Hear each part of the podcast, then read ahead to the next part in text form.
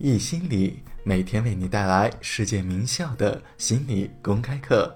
本节课是哈佛大学的幸福课——完美主义的思维陷阱。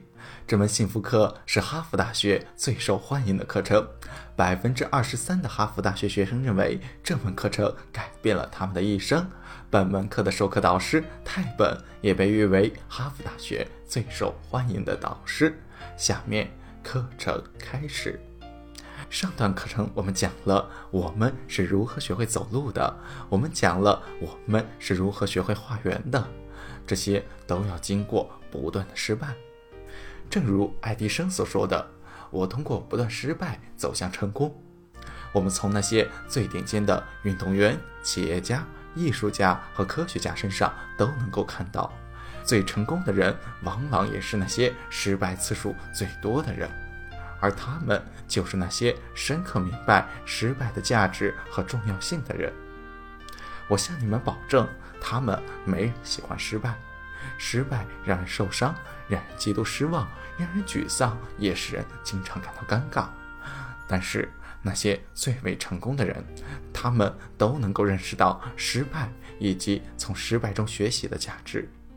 有一本非常好的书，是由我的一位导师最近完成的。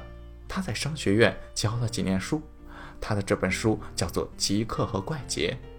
在这本书中，他将非常年轻的，顶多三十岁出头的年轻成功人士和老一代的真正有所成就的划时代的领袖人物，这些领袖人物大多都在七十八十甚至九十岁以上。他将两组人进行了对比，极客指的是那些年轻的。怪杰指的是那些年长的。他发现有一些非常有趣，但是同样有意义的差异存在于这些年轻的成功人士和年长的领袖人物之间。其中最明显的差异就是生活和工作的平衡。这对于年轻的成功人士来说尤为的重要，他们自己也经常谈论这个。但是对于年老的一代成功人士，这完全是一个陌生的概念。因为他们总是处在工作之中，在老一代的成功人士样本中，他们所有人都是男性，而女性则是待在家里负责生活的部分，所以他们的工作和生活的平衡就是丈夫负责工作，妻子负责照顾生活。在年轻成功人士的样本中，男性和女性都有，他们自然会谈到工作和生活的平衡。两代人之间还有其他的不同，但是也有一个相同点，这一点对于两代人来说都是一样的，那就是有至少一次，一般来说多于一次的显著失败。b e n n s 把这个称之为考验，一次灾难，无论是在竞争中的失败，或者是失去工作，又或者是受到了屈辱，失去了亲人。一些严重的考验，一次失败的经历是这两代人共同拥有的。他们都将失败看作一个关键点，一次生活的转折点，一些帮助他们实现今天成就的因素。再说一遍，我并不是说这些失败是好事，而是他们能够好好利用这些已经发生的事情。每个人都要经历考验，都会面临着困难和阻碍。但是那些极度成功的人，比如说 b e n n e t 书中写到的这些人，他们和一般人的不同之处在于，他们能够好好的利用这些已经发生的事情，他们将这些事情看作是机遇，一种学习的经历，一块垫脚石。这就是失败对于适应力和完善人格的作用。我们来继续定义一下完美主义，因为现在有很多定义，我们经常提到这个词。但是我对于完美主义的定义是，一种充斥在我们生活中对于失败的无用恐惧，尤其是在我们在意的方面。注意“无用”这个词，不是对于失败的恐惧。我没有见过任何一个人不害怕失败，不管我们喜不喜欢，这就是自然，这就是天性。但是对于失败的无用恐惧是一种让我们面对问题的时候裹足不前的畏惧，而我在这个定义里要强调的另外一点，就是在我们尤其在意的方面。我在玩游戏的时候确实不是完美主义者，这的确很有竞争性，但是对于我来说，胜败并不重要。但是完美主义又确实是我人生中的核心要素。比如说，就如同我提到过的，壁球对我而言非常的重要，学术对我而言非常的重要，和别人的关系对我而言也非常的重要。在这些方面，我能够体会到完美主义。也正是在这些方面，我一直非常的努力。让我来详细说明一下，这是我们在面对人生旅途时所采取的一种认知与情感的模式。重点在于旅途上面，一个追求卓越的人可能比完美主义者更有野心，两者之间是完全不同的，在于他们面对旅途时的方式。我来举个例子，首先是一个完美主义者。他正站在 A 点，他想到 B 点去，在这两点之间，什么是最完美、最有效率的方式呢？那就是直线。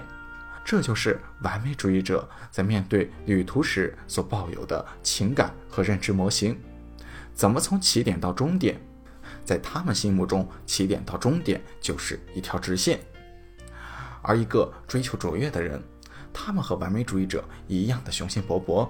也想从 A 点到 B 点去，没有什么不一样，但是不同之处在哪里？对于这段旅途的认知模式不同。追求卓越的人明白，当他们进步的时候，不可避免的会遭到失败。一个追求卓越的人明白，有的时候他们不一定能拿到他们想要的分数，但是他们会吸取教训。他们明白，在恋爱关系之中根本不存在完美的恋爱关系。所以他会犯错，但是他们都会不断的吸取教训，然后他们的感情会变得更加的坚固。那些追求卓越的人明白，他们需要不断的失败五次、十次，有的时候一万次，就如同我们了解爱迪生的故事那样，一样的野心勃勃，但是模式有所不同。现在的问题是。拥有哪一种思维是更加的现实的？我想这是很明显的。要想达到成功，没有直线的捷径；要想达到一段快乐的恋情，也没有捷径；要想发明电灯，也没有捷径；要想学好心理学，也没有；要想成为好的父母或者朋友，也没有。我们需要犯错，而且自然规律是我们必须遵守的。追求卓越，就要克服困难。我也希望我能够直接从 A 点到 B 点，我也希望我能做到。我希望自己不必经历失败。我当然不喜欢和我的妻子意见不合，我甚至宁愿没有万有引力定律，然后我可以到处飞，到处飘，而这些就是幻想。当我们心中存在直线思维的时候，我们就在让自己反抗自然规律，就好像是如果我们不接受万有引力的话。我们的生活会充满不快和沮丧，不只是在哈佛，很多地方的人都充满着沮丧，因为在他们的心中一直使用着一条直线的思维模型。再说一次，这并不是说我们应该去享受失败，而是当我们有这样的思维模型时，我们就会因为难以接受的事实而感到沮丧。根本就没有完美的完美主义者。正如上节课说的，我们都存在于一个完美的曲线上，确实有一些人更接近于完美的那一端。下面我就给大家分享一些特征，我们或多或少的都具有这些特征，所有的这些特征都被心理学家研究过，而且我自己也都有所体会。第一个是自卫性，在争论和讨论的过程中，完美主义者都有自卫性，为什么？因为批评在定义上是一种对于完美的直线路径的偏离，这是不完美的，是一种挑刺。我们都不喜欢偏离我们思维模式的东西，我们的内心是不喜欢内在和外在脱节的。我们需要保持平衡，需要实现一致。我们不喜欢横生截枝。如果我们的思维是完美主义模式，而批评又是对它的干扰，我们就会变得很具自卫性。这是我多次有所感受的，并且也是我一直努力解决的。